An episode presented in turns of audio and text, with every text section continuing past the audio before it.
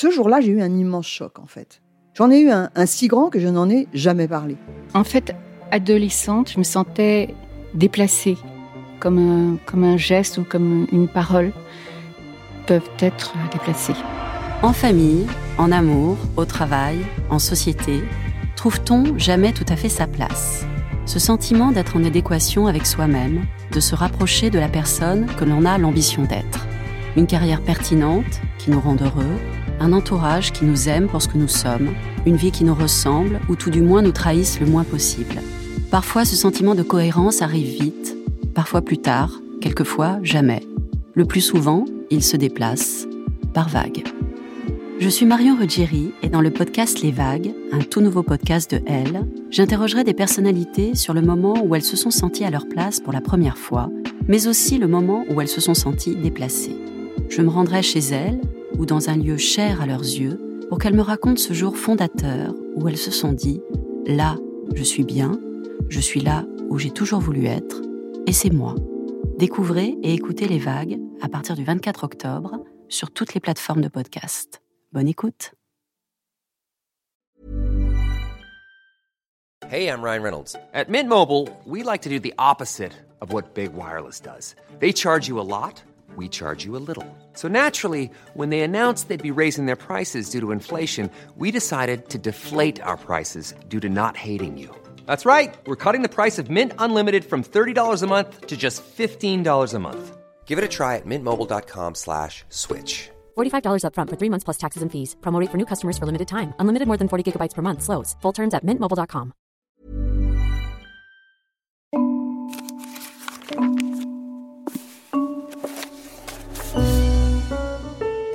Une nuit, une nuit en librairie. Le podcast littéraire du magazine Elle. Une nuit en librairie par Olivia de Lamberterie. Une nuit en librairie avec Amélie Nothomb. Bienvenue dans une librairie formidablement dynamique et sympathique, la librairie Albin Michel, 229 boulevard Saint-Germain, dans le 7e arrondissement.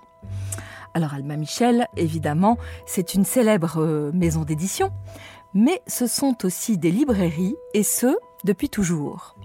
J'ai en effet découvert pour l'occasion que monsieur Michel, Albin de son prénom, avait débarqué de sa province en 1890 à Paris, après avoir raté son bac, et avait débuté comme commis de librairie.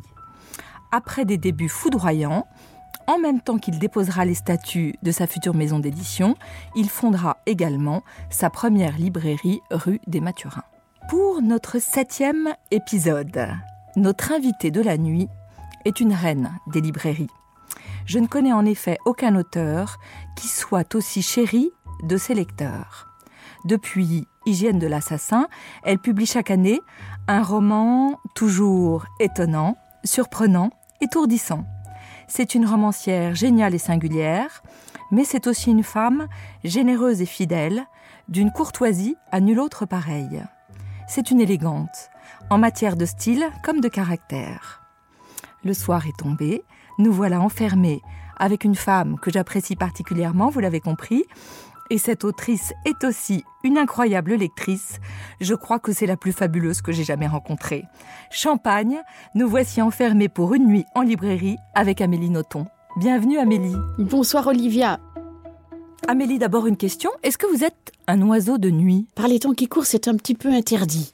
Mais je pense que oui, il faut savoir exactement où on situe la nuit. Si on sait que, que je dors de moins en moins et que mes nuits ne cessent de rapetisser par le matin, si on considère que 2 heures du matin c'est la nuit, oui, je suis un oiseau de nuit. Eh bien, ça tombe bien. Parce que le principe est simple comme bonsoir. Nous allons nous promener toute la nuit parmi les milliers d'ouvrages qui peuplent cette librairie et vous allez vous raconter au travers de ceux que vous avez lus et évidemment de ceux que vous avez écrits. Une nuit en librairie. Merci de nous accueillir, Dan Hong Shen. Je crois que tous les auteurs vous appellent Dan. Bonsoir Olivia, c'est un prénom épicène. Mais, Mais oui, c'est un prénom épicène, exactement. Alors, vous êtes la directrice de cette librairie. Cet endroit a-t-il une particularité? Combien de livres Combien de libraires hein, pour donner envie aux lecteurs Actuellement, nous avons 37 000 références. Nous sommes en décembre, donc euh, là, c'est, euh, on est entouré de livres. Il y a le Père Noël qui arrive, donc euh, nous avons beaucoup de livres. Et beaucoup de lecteurs, j'ai compris en ce moment. Alors, je crois que vous avez rencontré, ou en tous les cas découvert, l'œuvre d'Amélie Nothomb à votre arrivée à Paris de Shanghai. C'était dans quelles circonstances? J'ai découvert Amélie en 2003 en lisant euh, Stupeur et Tremblement. C'est une période très importante pour moi parce que euh, c'était l'année où je suis arrivée en, en, France. Je ne connaissais personne et euh, je paraguinais le français. Et donc, j'ai, euh, son livre m'a aidé à perfectionner la, la, langue. Et puis, son livre me touchait particulièrement parce que j'ai étudié le japonais à la fac de Shanghai et je devais poursuivre mes études au Japon. Finalement, j'ai choisi la France et euh, j'étais scotchée par son style aérien. Amélie a le don de rendre ses personnages très humains par ses sensibilités extrêmes c'est vraiment l'écrivaine la plus humaine que je connaisse. Et c'est une euh, cliente euh, de la librairie, d'une gentillesse extrême et nous interdit de faire, euh, faire les réductions. C'est vraiment très très rare. Mais oui, c'est terrible. Moi, j'adore acheter des livres. Je vois pas du tout pourquoi on me ferait des réductions sous prétexte que c'est moi. Je veux acheter les livres au prix plein. C'est évident. Ça ne m'étonne pas de vous. Quelle cliente êtes-vous en librairie? Vous arrivez avec une liste Ou alors Pas vous flânez? Alors, soit je sais déjà ce que je veux et dans ce cas-là, je n'ai pas besoin d'une liste, soit je veux me faire séduire et j'adore justement traîner entre les livres.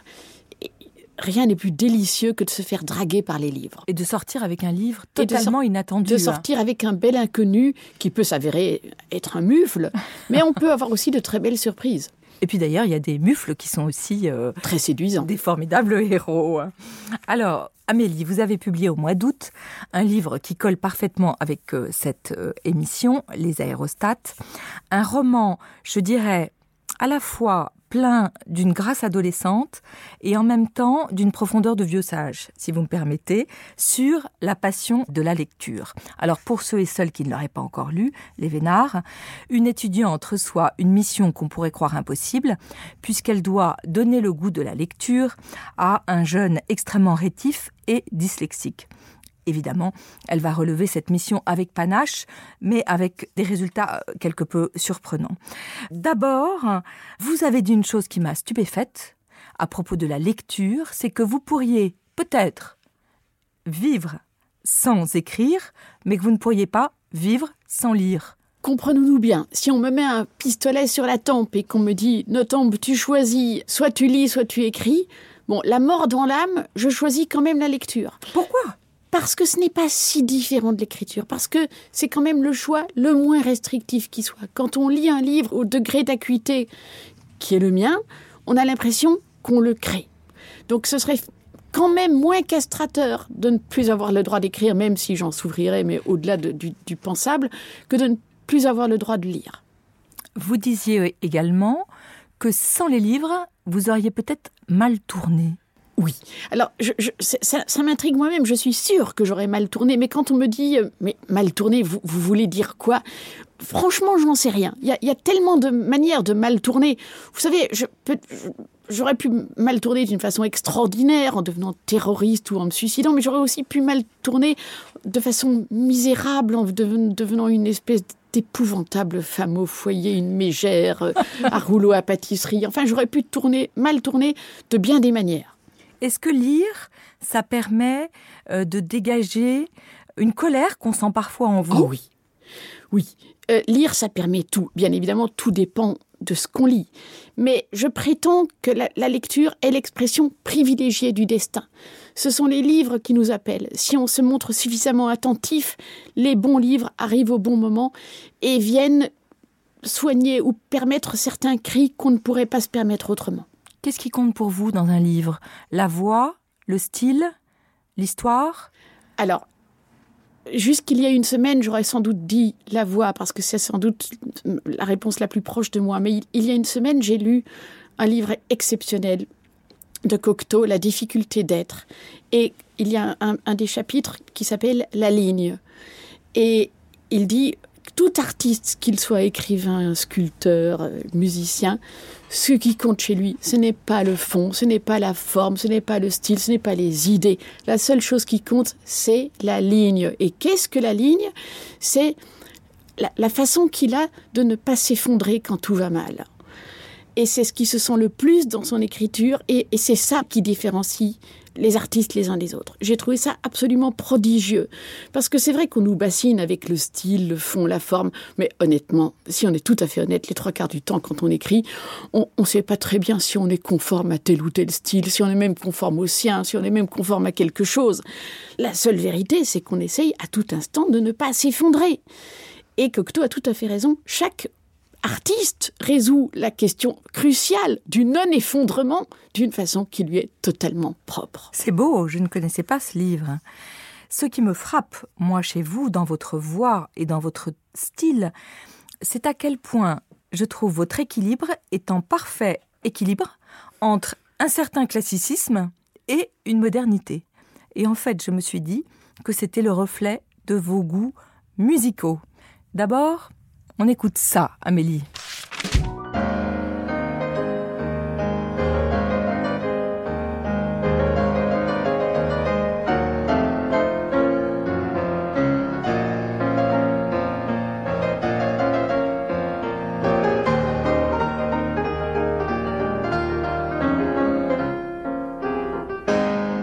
c'est l'héroïque l'héroïque de Chopin. C'est absolument sublime. Je, ne savais pas que nous étions si nombreux cette année à la citer, puisque Emmanuel Carrère la, cite aussi, mais d'une façon très différente. Et, lui, c'est Martha Argerich.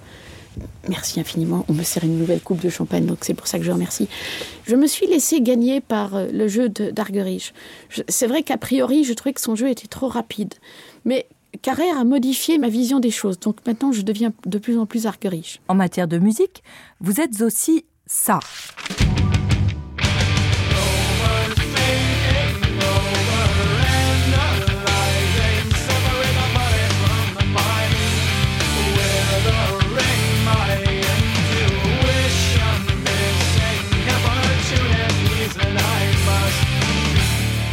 Chère Olivia, je vous suis infiniment reconnaissante parce que j'ai déjà l'impression d'être à mon enterrement, vu que la chanson qu'on écoute là est la chanson que j'ai prescrite pour mon enterrement, c'est Lateralus de Toul. C'est une chanson absolument sublime, c'est du métal. Et grâce à cette chanson, je crois que les gens vont enfin comprendre que le métal, c'est pas de la musique pour adolescents. J'en ai assez que chaque fois que je dis que j'écoute du métal, on dit mais enfin vous écoutez de la musique pour adolescents. Mais pas du tout. C'est de la très très grande musique. Et cette, musique parle de moi. Ça ne se voit pas, mais je suis aussi une personne très très colérique et, j'aime déléguer ma colère au métal. Le métal est une excellente euh, euh, solution. Je vais essayer. Qu'est-ce qui vous met en colère, Amélie Nothomb? Le mépris dans son ensemble. Aussi bien celui que, dont je peux être témoin autour de moi que celui qu'il peut m'arriver d'éprouver. Je suis sujette au mépris et ça me rend malade. Quand je me hais moi-même quand je suis sujette au mépris. Je me dis chaque fois que je suis que j'éprouve le mépris, je me dis non, mais euh, c'est pas la solution là. Qu'est-ce qui te prend? Euh, Tu sais bien que c'est ce que tu détestes le plus au monde et tu l'éprouves. Donc il faut en sortir. La musique métal est une très bonne façon de sortir du mépris. Est-ce que ça vous arrive de hurler, de vous mettre en colère? Vous avez dit dans une émission de télévision, je m'en souviens très bien et c'est devenu ma règle, que quand on vous blessait ou quand vous assistiez à quelque chose de déplaisant, vous réagissiez en japonaise, vous faisiez comme si vous ne voyiez pas. C'est vrai, c'est ce que je fais dans ces cas-là, mais il m'est très arrivé rarissimement dans l'intimité de laisser exploser ma colère et je peux vous assurer que c'était pas beau à voir. Alors, beaucoup plus beau à voir, comme d'habitude. On va d'abord s'intéresser au livre que vous lisiez petite fille. On va retomber dans votre enfance.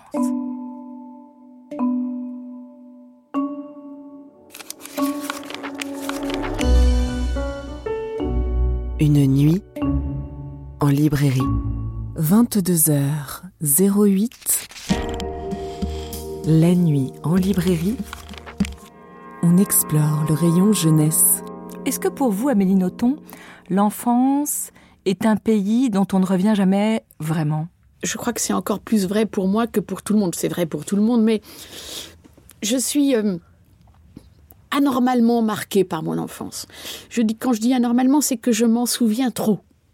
C'est un acte volontaire. J'avais deux ans et demi, vivait au Japon et ce jour-là, j'ai appris que je ne vivrais pas toute ma vie au Japon. Je l'ai appris comme la plus mauvaise nouvelle de tous les temps. Et ce jour-là, j'ai pensé, puisque je ne vais pas toujours vivre dans ce pays béni que je considère comme le mien très profondément, je vais me rappeler tout. Je vais me souvenir de tout.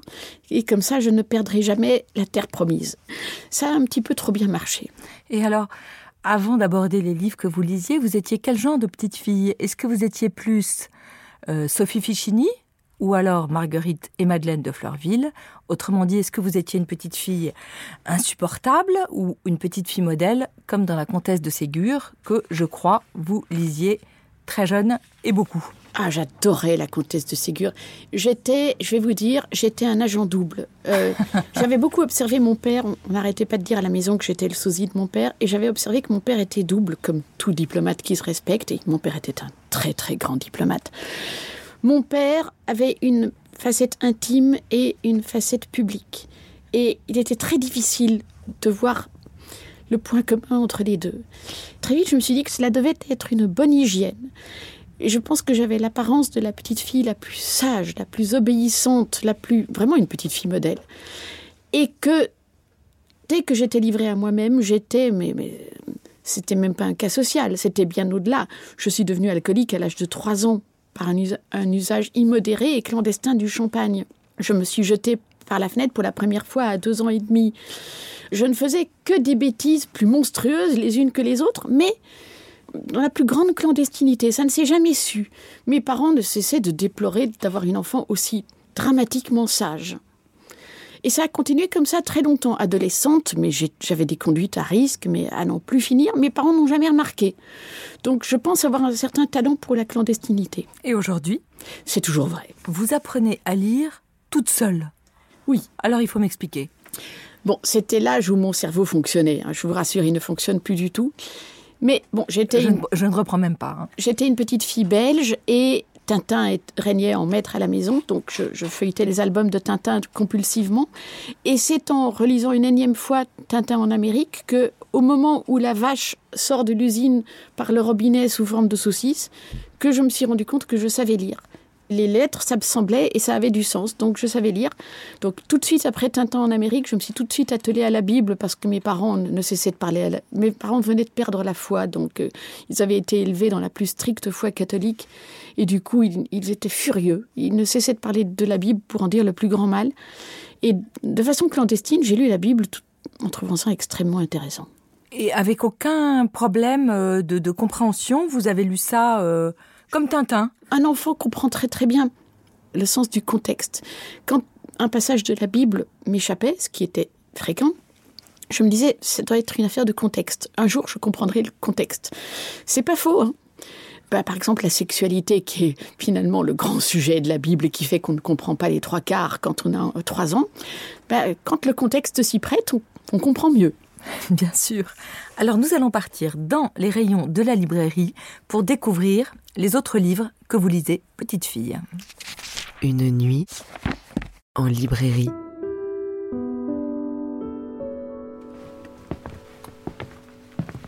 Nous voilà partis dans cette librairie à la recherche du rayon jeunesse.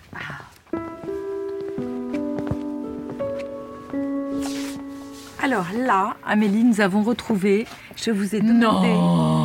vous l'avez retrouvé Les premières images qui vous avaient frappé, parce que vous parlez souvent de mots, oui. mais moins d'images. Frou le lièvre. Ça, c'était mon livre préféré quand j'étais petite.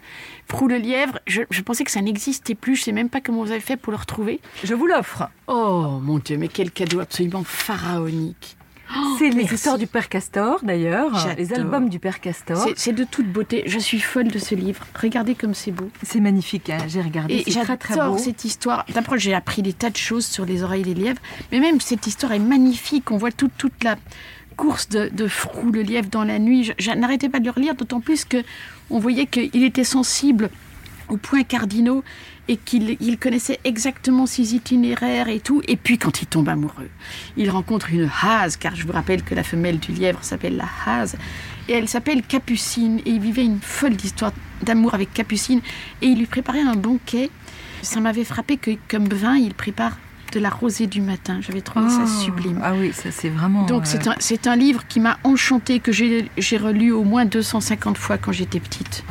Après, je crois que vous avez choisi Sans famille Oui. d'Hector Malot, Ah oui. le livre le plus triste du monde. Je pense qu'il y a un profond désaccord au sujet de ce qu'on appelle les livres tristes. Les livres tristes, ce ne sont pas les livres dans lesquels il se passe des choses abominables, ce sont les livres qui, pour d'obscures raisons, vous plombent. Et les mauvais livres vous rendent triste. Sans famille, c'est vrai que c'est terrible, il le titre le dit, mais somme toute, ça finit bien. Et puis il lui arrive des tas de choses à ce petit jeune homme. Non, franchement, je ne sais, pas- je sais pas si les enfants d'aujourd'hui lisent encore Hector Malot. Mais je, je les y engage parce que c'est passionnant. C'est toujours des histoires de petits garçons ou de petites filles qui s'en sortent tout seuls.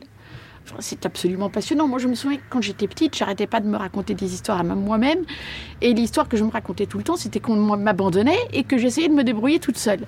Eh bien, Hector Malot apportait des vraies solutions. Voilà, si vous êtes abandonné, comment est-ce que vous allez vous en sortir tout seul? Et je trouve que ça vous va bien parce que euh, le petit Rémi sans famille, il rencontre un musicien formidable. Et vos livres, ce sont, toujours, enfin, ce sont souvent des rencontres inattendues qui éclairent euh, la vie d'un jour nouveau. J'adore, je suis enchantée. Être comparée à Hector Malot, c'est un très très grand compliment. Je vous ai demandé un livre que vous partagiez avec votre sœur Juliette. Oui. Alors, Cro-Blanc. Je l'ai lu quand j'avais 9 ans. Je pense que ça a été le premier choc littéraire de ma vie. Je ne pouvais pas le lâcher. Je trouvais ça absolument passionnant. Quand je l'ai lâché, j'ai dit à ma sœur Juliette, qui s'est fichue de ma gueule mais je- des années avec ça, je lui ai dit Oh, C'est trop bien, Croque-Blanc. Et alors là, ma, sœur s'est fichue de moi. Mais on dit pas croque blanc, on dit croc blanc. Là, je, je peux vous dire qu'on m'a poursuivi avec croque blanc. Encore aujourd'hui, on me dit c'est bien, croque blanc. C'est drôle. Cela dit, je continue de recommander ce livre. C'est c'est quand même un livre qui a, qui a cette caractéristique extraordinaire que si vous le découvrez à 9 ans ou si vous le découvrez à 49 ans, ça vous fait le même effet. C'est grandiose. Votre dernière héroïne, Ange, Oui. elle est une immense lectrice, mais elle dit qu'elle habite la solitude. Oui. Vous, vous aimez partager vos lectures, vous partagiez justement avec votre sœur, vous échangiez les livres. Avec ma sœur, énormément. Ouais. Mais ma sœur, c'était vraiment la, la seule compagnie de ma vie. Vous savez, mes parents étaient diplomates. Nos parents étaient diplomates. Et alors, dans certains pays, c'était euh, la grande fête. On vivait à New York, on s'est amusé comme des folles. Bon, quand les parents étaient postés au Bangladesh, au Birmanie ou au Laos, bon, c'était très intéressant. Mais pour ma sœur et moi, c'était vraiment la solitude, mais drastique. Mais on avait, on savait l'une l'autre. Donc ma sœur, c'était euh, ma meilleure amie, ma confidente. Ce l'est toujours. Même maintenant, on vit plus ensemble et tout. C'est toujours ma meilleure amie, ma confidente, la personne la plus importante de ma vie. Et vous échangez encore des livres? On échange encore des livres, ça énormément. Alors, Tintin. Ah, Tintin. Alors, en- en- encore d'ailleurs euh, un sans famille, hein, si Oui. je puis dire, qui s'est inventé une famille euh, de recomposition. Et là, c'est le meilleur de tous. Le temple Le temple du Ça soleil. fait très peur. Et c'est celui qui m'a le plus fasciné. Et je ne savais pas à l'époque que ma passion pour le temple du soleil allait préfigurer ma nouvelle passion, qui est l'Amérique du Sud. Je ne m'attendais pas du tout à être un jour passionné par l'Amérique du Sud. Eh bien, je pense que ma passion pour le temple du soleil l'a préfiguré. Qu'est-ce que vous aimiez dans Tintin? L'idée d'aller sur la Lune, euh, l'idée de reporter, de l'aventure, la liberté. Qu'est-ce qui vous touchait? Je pense que je voulais devenir Tintin. Ah. Je voulais, euh, quand on me, de- me demandait ce que je voulais devenir, bon, j'ai eu mille, mille réponses à cette question, Ouais. mais je disais souvent reporter parce que dans ma tête, ça voulait dire Tintin. Ça voulait dire aller faire des aventures. Notez que c'est un petit peu ce que je fais. J'ai- J'aime penser que je suis devenue une espèce de Tintin au féminin. Ça vous va très bien. Et vous lisez d'autres bandes dessinées aujourd'hui? Une fois de temps en temps, je lis des bandes dessinées, mais ça m'est moins naturel que quand j'étais petite où j'étais une, une énorme dévoreuse de bandes dessinées, comme toute Belge qui se respecte. Mais ce qui est fascinant, c'est que très très vite, très très jeune, vous allez bouffer des classiques, Oui. comme vous dites. On va vers les livres de poche Chouette. pour les découvrir. Je vous suis.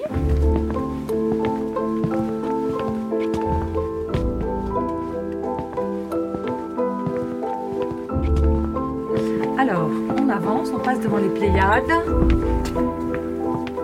Kafka. Et là, on arrive devant les livres de votre. Enfin, je ne sais, j'allais dire adolescence, mais peut-être que vous Oui, n'étiez même pas adolescente quand vous les avez découverts. Si, si, si, si, j'étais adolescente quand j'ai commencé à lire Stendhal. Et je pense qu'on peut dire que j'étais adolescente quand j'ai découvert Monterland, puisque j'avais 14 ans, donc j'étais en train de devenir une jeune fille. Quand j'ai lu Les jeunes filles de Monterland, ça a été un traumatisme sans nom, mais sans nom. Parce que c'est un livre terrible, un surtout livre pour une jeune fille de terrible. 14 ans. Donc je, je me disais, ça y est, je suis en train de devenir une jeune fille. Et en fait, une jeune fille, c'est ça. C'est-à-dire exactement ce qu'il ne faut en aucun cas devenir. Comment est-ce que je vais me sortir de ce mauvais pas? Donc j'ai été prise d'une espèce de paranoïa de la féminité qui a certainement largement contribué à mon anorexie. Mais je ne regrette absolument pas cette aventure parce que on peut toujours dire que Monterland était misogyne. Je pense que c'est plus compliqué que ça. D'abord, Monterland parle d'une certaine féminité qui est la féminité de son époque et rien de ce qu'il dit n'est faux. Par ailleurs, même si cette féminité est datée, tous les traits qu'il montre de la féminité, je les ai rencontrés chez énormément de femmes qui m'écrivent. C'est extrêmement troublant. Être une femme n'est pas sans danger. On peut tomber dans des pièges monstrueux. Ne serait-ce que pour cette raison, lire Les jeunes filles de Monterland. Et puis c'est un tel chef-d'œuvre. La relation sadomasochiste qui s'établit entre Costals et, et- et- et les jeunes femmes avec qui il correspond, c'est monumental. Et être une adolescente, c'est aussi euh, très dangereux. Vous parliez de votre anorexie. En préparant cette émission, je vous demandais s'il y avait des livres qui vous avaient sauvé la vie. Oui. Et vous m'avez répondu Oui.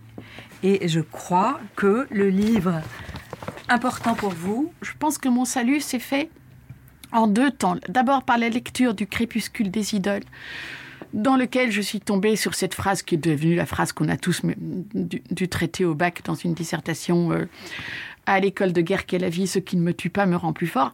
Mais moi, je ne connaissais pas cette phrase. Et quand je suis tombée sur cette phrase, j'avais 17 ans, j'étais déjà très très loin dans ma tentative d'autodestruction et j'ai, croyez-moi, j'ai bien failli réussir. Quand je suis tombée sur cette phrase, ça a totalement inversé ma façon de penser. Jusque-là, je, je me voyais comme un être en perdition, hein, et j'avais de bonnes raisons de le penser. Et soudain, je me suis dit, mais attends, t'as vu tout ce que t'as fait pour te détruire? T'as vu comme t'as pas réussi? Qu'est-ce que tu dois être forte? Cesse d'envisager les choses sous l'angle de ta faiblesse. Cesse de te voir comme une victime. Vois plutôt combien tu es forte. Tu dois être vraiment extraordinairement forte. Et désormais, sois cette grande barbare, sois forte et montre au monde combien tu es forte. Et la deuxième étape, c'était Rainer Maria Rilke, Lettre à un jeune poète, livre que j'ai lu le mois suivant, qui lui a été vraiment, mais le chemin. J'appartiens à une famille dans laquelle la littérature est sacralisée. Lire, mais ça va de soi. Ne pas lire, ça n'existe pas. Un écrivain, mais c'est un dieu. Pour toutes ces raisons, écrire était pour moi totalement inenvisageable. Qu'est-ce que l'être en perdition, qu'est-ce que le misérable vermisseau que j'étais allait faire dans ce temple? Et puis je lis Lettre à un jeune poète de Rainer Maria Rilke, et c'est la révolution. La question est posée totalement à l'envers. Lui aussi inverse ma façon de voir les choses. Il répond au jeune poète qui lui envoie ses poèmes en disant Maître, que pensez-vous de mes poèmes? Il lui fait cette réponse exemplaire. Il lui dit Jeune homme, si vous voulez, je peux vous dire ce que je pense de vos poèmes. Mais en vérité, mon opinion n'a aucun intérêt. La seule question que vous devez vous poser est celle-ci. Est-ce que oui ou non, vous pouvez continuer à vivre sans écrire? Si oui, vous pouvez continuer à vivre sans écrire, arrêtez tout de suite. C'est que ça ne vaut rien. Si vraiment vous êtes persuadé en votre âme et conscience que vous ne pouvez pas continuer à vivre sans écrire, alors continuez. Ce sera forcément bon un jour. Ça a été un tel choc que je me suis dit, mais au fond, donc, moi aussi j'ai le droit. Bon, je n'ai aucun talent, ça c'est certain, mais, mais je, sais, je sais comme ça va mal, je sais comme il faut que je me raccroche à quelque chose, et je sais que talent ou pas talent, c'est la seule chose que je pourrais faire. Et vous connaissez la suite.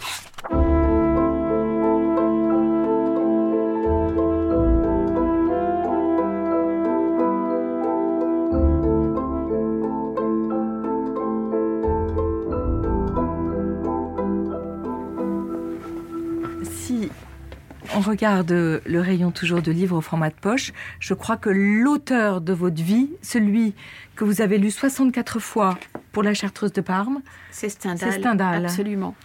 Qu'est-ce qu'on peut rêver comme meilleure école d'élégance que Stendhal? Stendhal, c'est euh, l'anti-huile de coude. On nous explique sans cesse euh, voilà, à l'école, oui, ce livre est très bien écrit. personne ne sait ce que ça veut dire. Mm. hein. Euh, ce livre est très bien écrit. Et eh ben, Stendhal, c'est le contraire de ça. C'est-à-dire que c'est l'élégance parfaite alors que c'est dicté. C'est sûr et certain. hein. Il Ouais, va dicter. dicté. Et relisez la chartreuse de pain, trouvez-moi quelque chose de, pour reprendre ce, ce terme idiot, de mieux écrit que ça. Mhm. C'est parfait. On retourne à ce que je disais tout à l'heure avec la ligne de Cocteau. Il y a une capacité à ne pas s'effondrer dans ce livre qui est juste incroyable. Un équilibre dont on voudrait tous être capables. Bon, alors, soyons clairs, on sera jamais Stendhal. De toute façon, c'est pas grave, Stendhal existe déjà. Mais c'est ce que disait Cocteau, Oui. soyez vous-même, les autres sont déjà pris, si Exactement. mon souvenir est bon. Mais, mais en même temps, lire et relire Stendhal, lire et relire La Chartreuse de Parme, bon, ça apprend qu'une telle élégance existe. Et c'est comme quand on a vu très souvent des femmes très élégantes et très bien habillées, on se dit qu'on pourra jamais se mesurer à une telle élégance, mais peut-être de les avoir beaucoup regardées, on apprendra peut-être certains trucs. Alors, ce que j'ai aimé, c'est que vous parlez également euh, du rouge et le noir en disant Mais Julien Sorel, c'est un parfait salaud. Mais- C'est ça, un bon héros? Mais oui, mais alors y, il y a un tel malentendu au sujet de ce livre et ce malentendu persiste. Encore aujourd'hui, je reçois des lettres de jeunes gens qui me disent Mais comment pouvez-vous aimer le rouge et le noir? Le héros est un salaud, il est insupportable. Mais j'ai envie de leur dire Mais où est le problème? Mais où est le problème? On vous demande pas si vous aimez. euh, enfin, on vous demande pas de l'approuver. Je crois qu'il y a un, un terme aujourd'hui qui me hérisse c'est le verbe adhérer. Est-ce que tu adhères à Stendhal? Mais ça n'a aucun sens. Évidemment que le pauvre Julien Sorel euh, est complètement à côté de la plaque et la fin du livre le prouve. Enfin, même s'il s'en sort de façon paradoxale, finalement, sa condamnation à mort est une espèce de, grâce complètement incompréhensible, mais, mais on le vit très fort quand on lit le livre. Mais lire un, lire un très grand roman, ce n'est pas juger son personnage, c'est l'accompagner. Et comment ne pas être bouleversé par Julien Sorel, qui est tellement fragile, qui, après s'être rendu coupable de la pire forfanterie avec Madame de Rênal, est tout à coup si fragile face à Mathilde de la, de la Mole. Comment ne pas le comprendre? Alors bien sûr, c'est un idiot, mais est-ce qu'on n'a jamais, est-ce qu'on n'a jamais été cet idiot-là? Est-ce qu'on Il est très jeune. mais oui, puis il est très jeune et donc, Très voilà, naïf. on découvre l'amour. Comment est-ce qu'on n'accumulerait pas les conneries hein? La littérature n'est pas l'art de mettre les gens d'accord. C'est dans votre Ah oui. dernier roman. C'est ça la littérature. mais, mais bien sûr, parce que là aussi, euh, les gens disent euh, Ah oui, non, là, je suis déçu par votre livre parce que je suis pas d'accord avec vous. Euh, Attendez, et vous appelez ça une déception? Mais c'est très bien de pas être d'accord avec moi, mais c'est très bien de pas être d'accord avec Stendhal, mais c'est. C'est le but du jeu. Ah oui, l'ombre lit- des livres. Mais oui, on lit pas pour être d'accord. Voyons.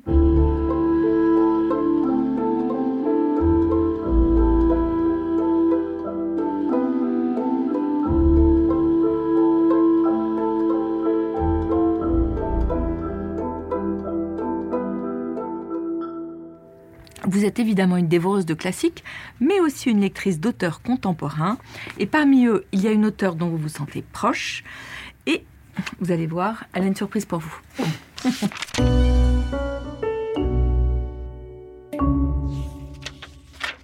C'était en hiver 2002. J'étais partie au sport d'hiver euh, avec elle et euh, je ne connaissais pas du tout son niveau en ski. On n'en avait pas discuté. On a pris les de pente.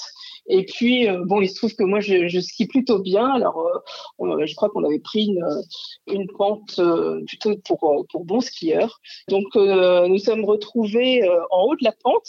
Et puis, j'ai commencé à descendre sans me poser de questions. Et euh, au bout de quelques mètres, je, je m'aperçois qu'Amélie ne me suit pas et qu'elle est totalement paniquée, qu'elle est en pleurs. Et là, je, m'inquiète énormément. Et euh, donc, euh, je lui dis euh, qu'est-ce que tu veux qu'on fasse, etc. Et puis, alors, je vois que elle s'énerve et elle, continue de pleurer. Et puis, elle, me dit descends, vas-y, on se retrouvera plus tard, etc. Malgré moi, je descends, je, je, skie jusqu'au bout. Et puis, à peu près une demi-heure plus tard, je la vois de loin, je la vois à ski, et là, je m'aperçois qu'elle skie comme une pro, et j'étais complètement sciée, quoi. C'est-à-dire qu'en fait, elle avait, euh, elle était parvenue à skier toute seule. Je ne sais pas ce qui s'est passé.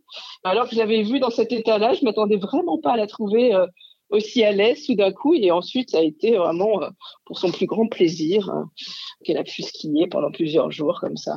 J'ai été assez bluffée en fait. Merci Stéphanie. Stéphanie Auchet, une question Amélie.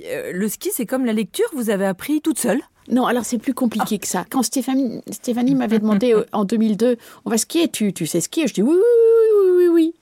Sauf que j'avais plus skié depuis l'âge de 4 ans. Et quand je me suis retrouvée sur les pistes, là, au-delà de 30 ans, je me suis rendu compte que je maîtrisais plus rien. Et moi qui croyais tellement au pouvoir de l'enfance, là j'ai commencé à pleurer en disant mais en fait j'ai oublié la technique. Je dis fous le camp, laisse-moi tranquille parce que Stéphanie elle excelle à tous les sports, elle est hyper sportive, moi pas du tout. Donc je l'ai envoyé se faire pendre et c'est là que le génie de l'enfance a quand même voulu de moi. En final, il suffisait que je sois seule, que je me concentre et je me souvenais, je me suis souvenu de mon flocon et donc j'ai pu recommencer à, j'ai retrouvé la technique du ski. J'aurais aimé vous voir, Stéphanie et vous, faire du ski. J'adorerais faire du ski avec vous, en fait. Amélie, euh, Stéphanie elle a publié cette année un livre qui s'appelle Pacifique, un roman japonais, j'ai envie de dire. Extraordinaire. Est-ce que vous pouvez nous en dire deux mots? Oh oui, d'autant plus que c'est le dernier livre qui a enthousiasmé mon père euh, avant sa mort, une semaine avant sa mort. C'est Stéphanie Auchet, c'est vraiment un drôle de cas. Cette jeune femme n'est jamais allée au Japon elle a certes une, très grande culture livresque, mais j'ai toujours pensé que ça ne suffisait pas pour s'initier à, un pays, surtout à un pays aussi complexe que le Japon. Et rien qu'à travers sa lecture, elle a pu écrire Pacifique, qui est un livre qui témoigne d'une connaissance profonde du Japon absolument incroyable. Ça se passe en 1945. C'est l'histoire d'un jeune soldat japonais de 20 ans qui va être envoyé comme tant de jeunes kamikazes pour torpiller un navire américain avec euh, son avion, son zéro. Et puis, comme la plupart des soldats japonais, il n'avait pas assez d'essence, mais même pas assez d'essence pour atteindre sa cible. Donc, ça, je ne raconte pas la suite, mais c'est incroyable à quel point Stéphanie est devenue ce soldat japonais en écrivant ce livre. C'est très difficile quand on a fini de lire ce livre qui est éblouissant. C'est très difficile d'imaginer non seulement que Stéphanie n'est jamais allée au Japon, mais plus grave que ça, d'imaginer que Stéphanie est quelqu'un d'autre qu'un jeune kamikaze japonais. Et c'est un livre, je trouve, d'une fluidité et d'une élégance très rare. Est-ce que vous êtes intéressé par euh, les auteurs dont on parle? À la rentrée, euh, il y avait Emmanuel Carrère, euh, Michel Houellebecq. Mais oui, je suis toujours une, énorme dévoreuse de livres, aussi bien des livres connus que des livres pas connus. Pour moi, c'est pas un critère. Connu, pas connu, c'est pas un critère. J'ai lu le dernier Carrère, je l'ai trouvé passionnant, absolument bouleversant. J'ai lu parmi les premiers romans de cette rentrée un, livre qui s'appelle Rosa Dolorosa de Caroline Dorca-Fenech qui m'a bouleversée, que j'ai trouvé d'une force extraordinaire. Donc on peut dire que je lis à tous les râteliers de la modernité et que j'y trouve mille raisons de m'enthousiasmer. Quand vous lisez, vous avez des rituels? J'ai un rituel, c'est que je préfère lire dans mon lit. J'ai constaté que la, meilleure façon de régner très profondément d'un texte, c'est de lire couché dans la position du prélat romain. Je vous dis pas, j'ai une colonne vertébrale dans un état épouvantable, mais c'est pas grave. C'est comme ça que je fais corps avec le livre que je lis. Et vous les lisez d'une traite? Bah sauf quand c'est pas bon, bien sûr. Et qu'est-ce que vous faites quand c'est pas bon? Vous arrêtez? Alors, bon, je me dis qu'il faut toujours faire un effort. Il faut, mhm. faut se forcer un petit peu. On a parfois de très bonnes surprises. Mais j'ai quand même constaté que si à la page 71, ça n'a rien donné, on peut arrêter. Bien, je fais jusqu'à la page 66, Amélie. je vous aime énormément. Je sais qu'il y a un livre aussi qui est paru l'année dernière qui vous avait beaucoup touché. J'ai même lu qu'il vous avait fait pleurer. Ah oui. C'était La petite fille sur la banquise oh, de Adélaïde bon. Voilà un de ces innombrables livres post-MeToo. Et je ne dis ça non seulement sans aucune ironie, mais même avec toute l'adhésion dont je suis capable. C'est une petite fille, enfin une ex-petite fille, Adélaïde Bon, qui raconte euh, qu'elle a été violée quand elle était une toute petite fille de 7 ans dans les beaux quartiers. Comme quoi ça arrive aussi dans les beaux quartiers. Bien sûr. Bon, ce récit est terrible parce qu'elle raconte d'une façon très simple, relativement pudique. Elle raconte tout. Elle raconte les, non seulement le moment, mais les années qui ont suivi, mais toutes les années qui ont suivi. Elle raconte la jeune femme qu'elle devient et toute l'influence que ça a sur la jeune femme qu'elle devient. Elle raconte ses parents, l'influence que ça a sur ses parents. Et c'est raconté avec une grâce et une pudeur absolument terrible. Et elle raconte finalement le procès parce que les parents, qui sont des gens remarquables, quand la petite fille raconte ce qui lui est arrivé, les parents vont à la police et déclarent ce qui se passe. Vingt ans plus tard, on retrouve le criminel. Vingt ans plus tard, la petite fille devenue adulte va au procès euh, reconnaître son tortionnaire. Et, elle découvre à ce moment-là la déposition que la mère avait faite à la police quand elle était petite. Et de voir la déposition que la mère avait faite, c'est là que j'ai éclaté en sanglots. J'ai pensé, mais c'est possible une mère pareille. C'est possible une mère qui voit si bien les choses et qui dit si bien les choses. Ce livre, voilà vraiment un livre bouleversant. La dernière fois que j'ai pleuré en lisant un livre, c'était en lisant Adélaïde Bon. Mais vous-même, vous avez souvent parlé de votre anorexie, vous avez souvent parlé de votre difficulté à vivre, de l'impression que vous avez eue pendant très longtemps de ne pas être vivante. Et puis vous avez juste écrit quelques lignes, peut-être il y en avait une dizaine, je m'en souviens très bien, c'était dans Biographie de la fin, où vous racontez que vous aviez été agressée. Et ce qui m'avait frappé à l'époque, c'est à quel point ces quelques lignes étaient passées totalement euh, inaperçues. Olivia, si seulement ce que vous disiez était vrai, c'était pire que ça. Non seulement c'était à 99% le silence assourdissant, mais les rarissimes personnes à avoir remarqué avaient pour 99% d'entre elles des réactions mais atroces. Le plus grand critique littéraire belge de l'époque avait commenté ce passage en disant si ce n'est pas vrai, c'est bien trouvé. Quelle horreur hein. Vous imaginez, vous imaginez l'effet que ça fait. Ne serait-ce que pour ça, comment est-ce qu'on peut dire que MeToo est un excès? Ça prend dix lignes dans mon livre. Oui, ça, ne c'était demande- ça ne demandait même aucun dans la commentaire. mer, dans les vagues. Voilà, on pouvait ne rien dire, on pouvait ne rien dire. Mais ce commentaire-là, si ce n'est pas vrai, c'est bien trouvé. C'est énorme. C'est une horreur. Alors, on peut espérer que l'époque a changé. Et effectivement, vous avez été euh, sensible à cette libération de parole? Ma foi, oui. D'autant plus que ce que, ce que j'ai. Finalement, le, le livre Biographie de la fin qui est paru en 2004 n'a pas eu donc les conséquences. Je vais même pas dire les conséquences espérées, je n'en espérais aucune, mais n'a pas eu de conséquences, si ce n'est des horreurs du style si ce n'est pas vrai, c'est bien trouvé. Bon, MeToo, c'est 2017, 2018, c'est cela? Et suite à cela, les bonnes réactions sont arrivées. C'est-à-dire les réactions qui, qui, qui disent simplement Mais c'est horrible ce qui vous est arrivé. Mais vous savez, on n'en demande pas plus. hein. Moi, je ne demande pas justice, je ne demande pas qu'on s'en prenne aux coupables, j'ai même pas besoin de ça. Que quelqu'un dise Mais c'est horrible ce qui vous est arrivé. C'est tout. Ça vous a un peu consolé, réparé? Bah, ça fait du bien, parce que tout à coup, on se dit bah, Au fond, euh, au fond, si je tourne pas rond, c'est peut-être pas pour rien. Vous avez lu le livre de Vanessa Springora? Bien sûr, c'est un livre très fort. Et, et- et bon, bien sûr, ça, c'est encore autre chose. hein, parce que moi, somme toute, ce qui m'était arrivé, bah, euh, personne n'était au courant. hein. Là, c'est encore l'autre cas. Tout le monde est au courant. Et personne n'a rien dit, rien fait. c'est ça qui est dingue. C'est ça qui est dingue. Comme elle a eu raison d'écrire ce livre. Alors, il y a une chose qui m'a étonnée en préparant cette émission, c'est la faible, finalement, proportion de littérature américaine. Moi, j'ai l'impression que les auteurs français sont nourris euh, de littérature américaine.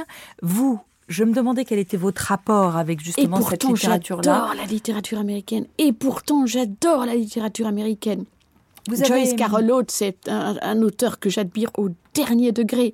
Son plus grand livre, pour moi, c'est euh, un livre de martyr américain qui est paru il y a moins de deux ans. qui explore vraiment les racines du mal. C'est extraordinaire, mais extraordinaire. Elle, elle est pour moi aussi puissante que Truman Capote dans De sang-froid. Cette façon qu'elle a de pénétrer l'âme de tous ces personnages, et de, sans juger personne, et en vous montrant la vérité de chaque personnage, mais c'est incroyable. Donc, je- oui, j'ai la plus grande admiration pour la littérature américaine, mais c'est comme chez nous, quoi. Il faut faire un petit peu de tri. Et alors justement, on va rester aux États-Unis pour une nouvelle séquence avec Amélie Nothomb, invitation au voyage. Et tout de suite, dernière surprise, on va écouter une personne qui vous est très chère, peut-être d'ailleurs la personne qui vous est le plus chère, qui raconte Amélie aux États-Unis. Il y a de cela une dizaine d'années, je suis partie avec Amélie au festival de Burning Man en Arizona. C'est un festival de musique qui a lieu une fois par an dans le désert. qui est parfaitement éphémère, c'est-à-dire que pendant dix jours, un village sort du sable pour euh, disparaître complètement une semaine après. C'est un peu Woodstock à la sauce écolo et revu et corrigé au XXIe siècle. Parce que si le village a une vocation très vertueuse, parce que c'est écologique, il n'y a pas de déchets, il n'y a pas de pollution de l'environnement, par contre, la musique, l'ambiance, les gens qui viennent, tout est complètement déjanté, décalé.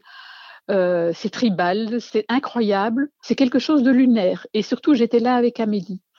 On était là à nous deux dans cette foule euh, complètement dingue de gens qui se promènent déguisés, quand ils sont déguisés, parce que parfois ils ne sont pas déguisés du tout, ils sont dans le plus simple appareil, où les ventes, tout ce qui est vente et achat est interdit on peut donner, on peut recevoir des cadeaux, on peut donner, il n'y a pas d'obligation de donner ou de rendre un cadeau quand on en a reçu. Et vraiment là, j'ai eu l'impression de vivre pendant une semaine sur une autre planète. Et déjà, pour être avec ma sœur pendant une semaine, c'est devenu très très rare. Et voilà, cette fois-là, c'était complètement hors du temps, hors des lieux, dans un endroit magique. Et franchement, dix ans après, quand j'y repense, ça me marque toujours comme si j'avais quitté cet endroit hier. Et je crois que c'est une des histoires les plus extraordinaires que j'ai vécues avec Amélie. Et je crois que si on l'avait vécu séparément, ça aurait certes été magique, mais ça n'aurait pas eu cette mémoire, ce souvenir extraordinaire. Et pour ça, je, la remercie d'avoir pris l'initiative, de m'avoir emmenée là, parce que je pense qu'avec ma couardise naturelle, jamais je n'aurais pensé aller là toute seule. Oh, merci Juliette. Merci Juliette. Tu as tout juste, sauf que c'est pas dans l'Arizona, c'est dans le Nevada. Mais, mais quel énorme souvenir, quel énorme souvenir. Burning Man 2010. Alors, Juliette, parce que Juliette est toujours tirée à quatre épingles. Ma sœur est non seulement très belle, mais très élégante, très bien habillée. Et je me souviens, elle avait des petits ensembles orange et elle se baladait dans Burning Man et, les gens, on croisait des gens nus parce qu'à Burning Man, un tiers de la population est nu et ils croisaient Juliette, ils disaient Awesome color Et, j'étais fière de ma soeur. Moi, j'étais, j'étais comme vous. Vous étiez comment? J'étais en haillon comme toujours, mais, mais ça c'est tout à fait normal. Et c'était extraordinaire de vivre ça avec Juliette. Et qu'est-ce qui vous avait décidé à partir là-bas? Alors, à la base, c'était mon éditeur américain qui voulait absolument me faire connaître du lectorat de l'Ouest. Parce que c'est vrai que le lectorat de l'Est m'a toujours facilement adopté, mais le lectorat de l'Ouest, Amélie Nothomb demeurait inconnu. Alors, mon, éditeur américain, qui était. Euh, qui est d'ailleurs toujours un homme très large d'esprit, avait pensé, mais je pense que la solution, c'est de te mettre à Burning Man. D'ailleurs, il y a Steve Jobs. Euh, tu vas aller, euh, voilà. non, il était habillé.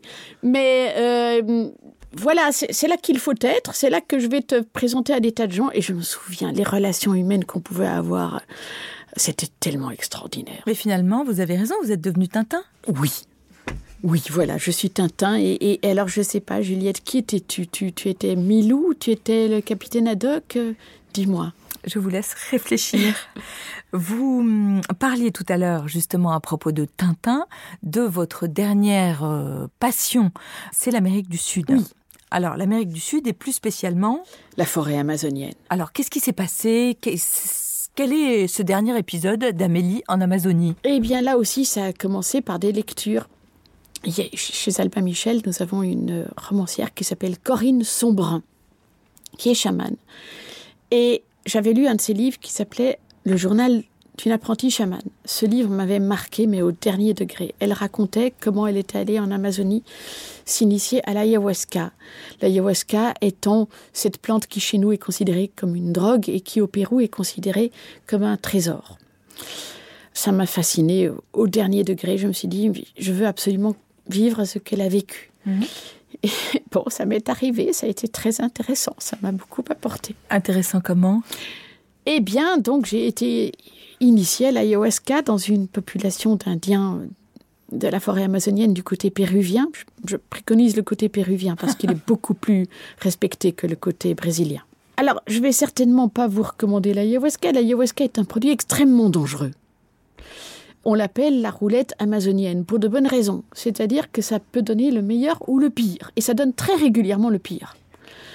Et chaque année, il y a des accidents. Moi, pour toutes sortes de raisons, j'avais vraiment, vraiment besoin d'essayer la roulette amazonienne. C'était en 2012, ça a donné un résultat, mais qui a dépassé tout ce que j'aurais pu, de tout ce qui m'est arrivé dans ma vie. Dieu sait, il m'est arrivé des trucs énormes dans ma vie. Mais ma rencontre avec l'ayahuasca, ça a été ce qui m'est arrivé de plus énorme. Et comment cela se fait-il que vous n'ayez pas raconté? Mais je l'ai raconté. Je l'ai raconté dans un roman que j'ai apporté chez Albin Michel fin 2013, début 2014. Et là, mon éditeur, Francis Esménard, m'a dit Alors écoutez, vous savez que déjà, on- il se murmure partout que vous êtes dingue, mais euh, si vous voulez en apporter vous-même la preuve sur un plateau, on va publier ce livre, d'accord? Comme ça, tout le monde saura que oui, vraiment, vous êtes dingue. J'imagine Francis Asménard. Oui, vraiment atterré. monsieur. Atterré. Et donc, c'est le seul livre qui vous est refusé? Il m'en a refusé un autre. Le le- le- L'autre qui m'avait refusé, c'était en 93, c'était un autre roman pour immoralité. Ah oui, je suis capable. Mais qu'est-ce que vous racontiez? Oh mon Dieu, tout cela est bien compliqué. Je suis persuadée qu'il a eu raison de me refuser ces deux manuscrits. Non que je rougisse de les avoir écrits, absolument pas, mais parce que c'est vrai que pour le peu que j'ai pu raconter de mon expérience d'ayahuasca, je dois dire que les réactions m'ont terrifiée. Je comprendrais qu'on me soit tombé dessus à bras raccourcis si j'avais dit mais allez, allez prendre de l'ayahuasca, c'est génial. Mais c'est pas du tout ce que je raconte. Bah, Bien sûr. C'est là qu'on mesure toute la peur de l'autre, tout- toute la haine de l'autre, tout le mépris de l'autre. Oh, quelle déception Mais on pensait que vous étiez quelqu'un de bien. Mais, euh, oh, mais vous savez, j'ai vu un reportage à la télévision sur l'ayahuasca, mais c'est terrible ce que vous avez fait. Mais vous n'êtes pas en train de leur parler de la télévision, ni d'envoyer spécial, vous êtes en train de leur dire, bah, j'ai fait un truc, c'était ça. Il avait un titre, ce livre hein? Euh, oui, oui, oui, oui. On peut le savoir? Non, vous saurez bien. Une nuit en librairie.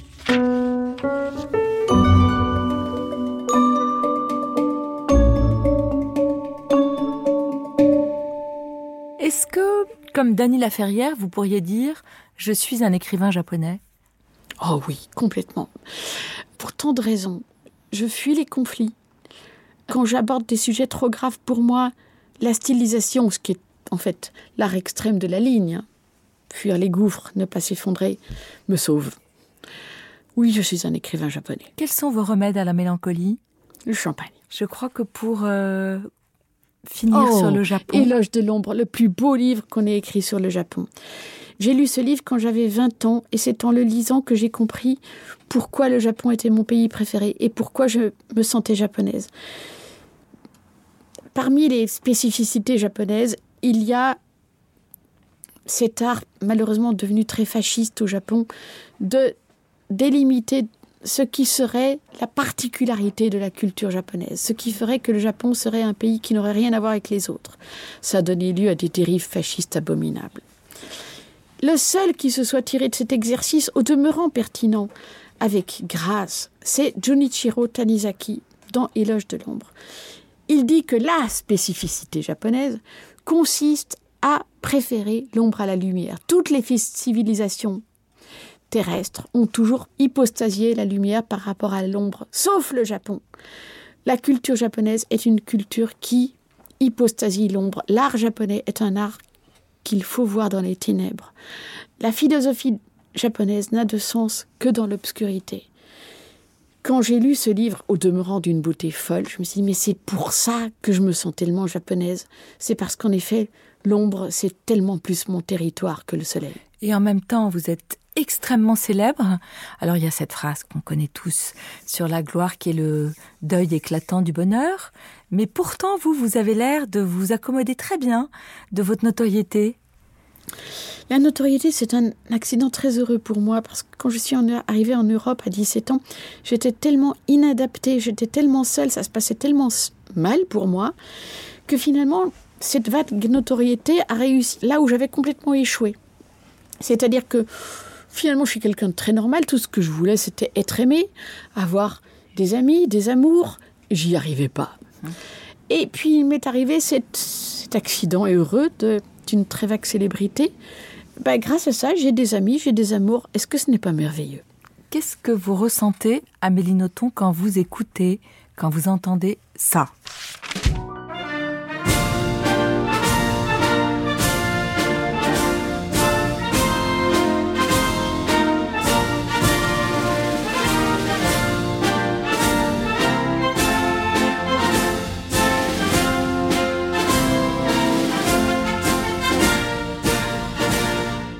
C'est la Brabançonne, l'hymne national belge que vous aurez bien sûr tous reconnu.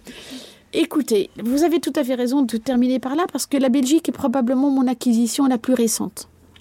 J'ai toujours su que j'étais belge. Mon père était ambassadeur de Belgique, patriote, mais au dernier degré.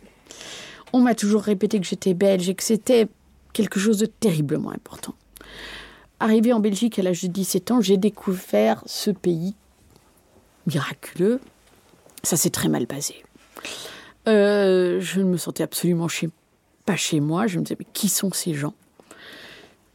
Pourquoi un tel rejet? Qu'est-ce que j'ai fait? Quel est mon problème? Bon, bref.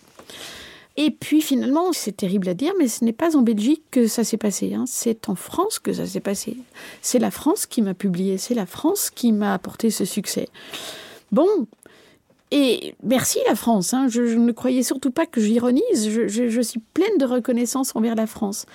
Et en même temps, j'ai tous les jours mis l'occasion de me rendre compte que je ne suis pas française par la langue que je parle, par les idées qui sont les miennes, par l'écart bizarre qui est le mien, j'ai mis l'occasion de savoir que je ne suis pas française et que je suis belge. En 2008, nous avons été l'objet d'une crise politique sans précédent. On a eu des suites, hein, mais c'est la première fois de mon vivant que ça se produisait. il a été question que la Belgique disparaisse. J'ai été prise d'une panique sans nom. Je me suis rendu compte que c'était important qu'il existe une Belgique parce que, somme toute, c'était le pays auquel je pouvais m'identifier je lisais dans Libération des descriptions de la Belgique. La Belgique était obscure, floue, sans contour. Je me disais, mais c'est moi, tout ça, obscur, flou, sans contour, mais je me reconnais complètement dans ce portrait.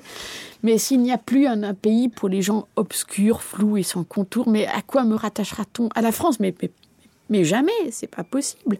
J'ai trop de raisons de ne pas être française. Heureusement, la Belgique a un petit peu recollé, et c'est toujours l'histoire de la Belgique, hein. on répète, on recolle. Voilà, il faut qu'il existe une Belgique pour qu'il y ait un territoire pour les gens comme moi. Voilà. En même temps, la France vous a adopté. Je ne sais pas s'il vous l'avait demandé formellement, mais je me souviens très très bien de Jean d'Ormesson qui rêviait que vous rentriez à l'Académie française. C'est un très grand honneur, mais vous savez, ça m'a été demandé et je vous livre aujourd'hui ce scoop avec tout le respect que j'ai pour l'Académie française. J'ai refusé trois fois d'y entrer. Je fais partie de l'Académie royale de Belgique, c'est très important. Faire partie des deux académies, pour moi, je ne peux pas gérer ça, c'est trop pour moi. C'est bien dommage pour nous. Merci, merci, merci beaucoup d'abord à la librairie Albin Michel de nous avoir accueillis si gentiment. Merci à vous, Amélie Nothomb.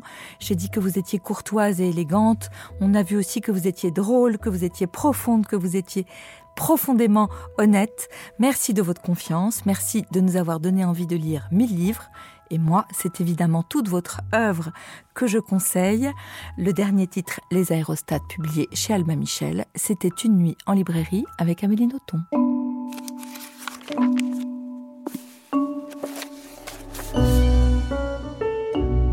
Une nuit en librairie. Toutes les nuits en librairie sont en podcast sur les plateformes de streaming.